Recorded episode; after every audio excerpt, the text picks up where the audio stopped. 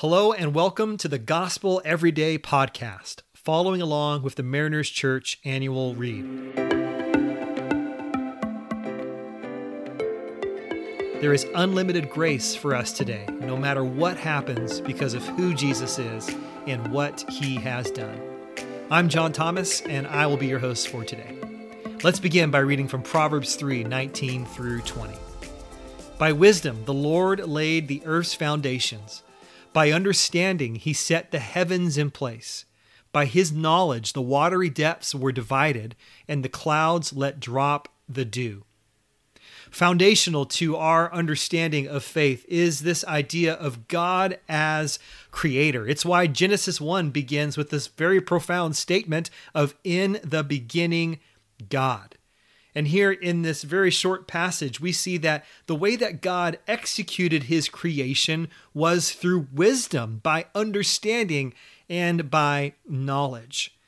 And what we know about God is that he is creator. He's majestic, but not only that, he is a relational sustainer. He is involved with the affairs of our lives. And we are wise when we relate to him, ourselves, the world around us, and even the material world in a way that is wise, in a way that does not just bring about our own fulfillment or human flourishing, but in a way that brings out the very glory of God for the kingdom of God. Now, this foundational truth of God as creator is one that has actually been a subject of conversation and even debate, both within the Christian community and outside of the Christian community. Within the church, there are thoughtful conversations and perspectives on how we're meant to best understand Genesis 1 through 3.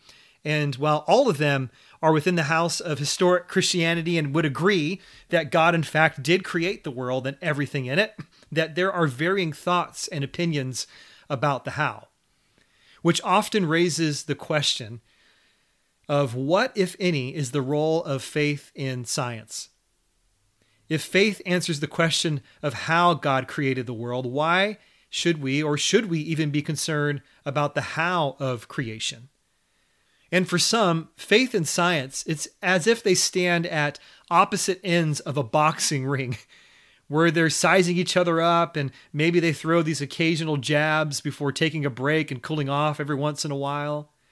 For others, it would be inconceivable to even have faith and science in, in the same boxing ring altogether, that they don't belong together at all. Because some come to the conclusion that the deeper our pursuit of science, the more that we begin to understand the natural world, the more that we can be certain of its chaotic randomness, which leads to a form of fatalistic atheism where faith stands almost like an ancient relic to a misinformed culture. and then on the other extreme within the church, we can often have a oversimplified response when in conversations about creation and science and maybe we say something like this, you know, the Bible says it and that settles it. and while there's truth in that, the Bible does say it and the Bible is the truth absolutely for sure. Um, actually, both of those kinds of approaches can be very misleading and very damaging. Uh, Dr. Francis Collins picked up on this damage in his book, uh, The Language of God. Many of you know Dr. Francis Collins. He was the director of the Human Genome Project and he's the current head of the National Institute of Health. Well, he said this about this divide both of these choices are profoundly dangerous, and both deny the truth. Both will diminish the nobility of humankind. Both will be devastating to our future, and both are unnecessary. He goes on to say that the God of the Bible is also the God of the genome. He can be worshiped in the cathedral or in the laboratory. And I just love that. That the more that Dr. Collins began to understand the intricate makeup of our 3 billion particles, our human genome, our DNA, the more that he began to increase in his appreciation and worship of God as creator. At the end of the project, he was quoted as saying, It's a happy day for the world, and it's a humbling one for me, and awe inspiring to realize that we have caught the first glimpse of our own instruction book, previously only known to God. See, Dr. Collins was an atheist turned devout Christian after uh, personal, diligent research, and he's just one in a very long line of world acclaimed scientists, the likes of Faraday, Isaac Newton, uh, Pascal, Francis Bacon, Kepler, the list goes on and on and on, for whom their faith in God only grew all the more with their scientific discoveries. So that gives me hope. As a Jesus follower, we don't disregard science, but actually we should be engaged in expanding our understanding of God's creative material world because as we do, it reveals something deeper about God, the creator. The more we see, the more we worship. The more we understand, the more we acknowledge the far surpassing greatness of God. Stephen Hawking once uh, said this that science may solve the problem of how the universe began, but it cannot answer the question of why does the universe bother to exist. That's where faith comes in. That's where we see that in creation is God's wisdom, His creative order, and we do well to acknowledge His wisdom and His creative order in which we live out our stories for His kingdom and for His glory.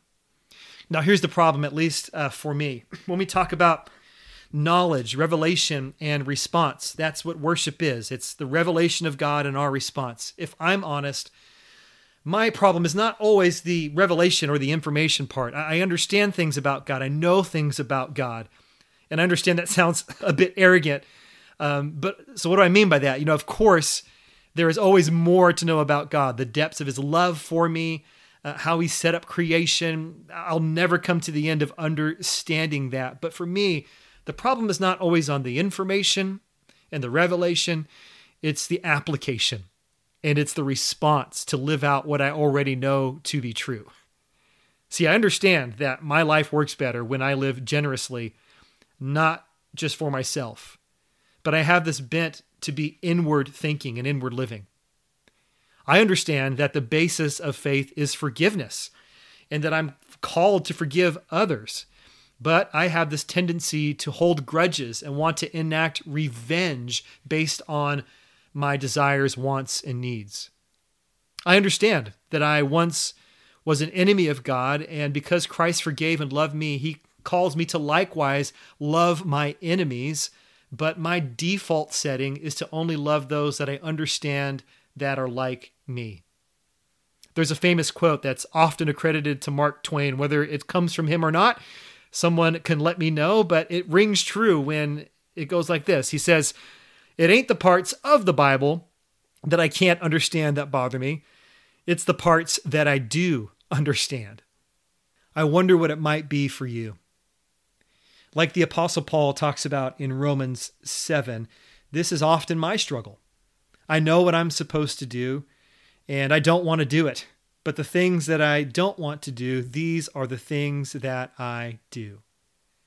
See, the problem for me is not that I just need more understanding, but that I need a fuller, more complete, faithful obedience. There's an unpopular word for us sometimes, isn't it? not just understanding, but obedience. An obedience that says yes to the things that I know.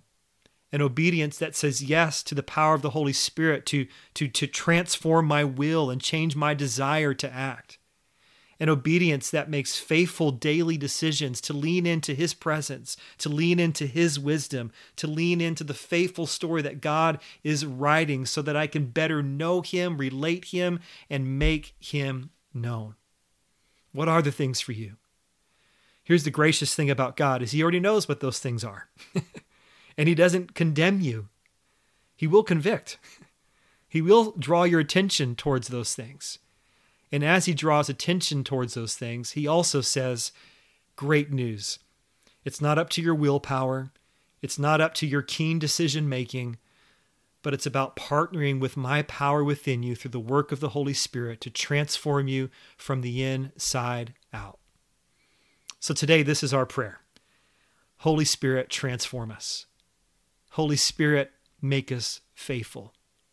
Holy Spirit, we ask not just for wise understanding, but we ask that you would enable faithful obedience to your word, that we may be a blessing, not just for ourselves, but to the world around us. And as we are in this season of Lent, I just love that the reminder today is that we are not defined by our failure or our successes, but that we are to praise our Creator for another day to live for Him, that our lives are one of a dance of continual worship, where yes, we get things wrong and, and, and we trip up all the time, but we praise a Creator who knows us, who loves us, who sees us, and desires to set us free. So go in peace today, knowing that you are loved. Thanks so much for allowing us to be a part of your day. Please be sure to subscribe and share.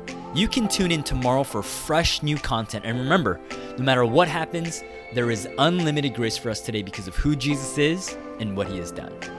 For questions about service times and more, you can access all information about Mariners Church by downloading the Mariners app at your favorite app store visiting the website at marinerschurch.org, or by finding us on Instagram, Instagram handle Mariners Church.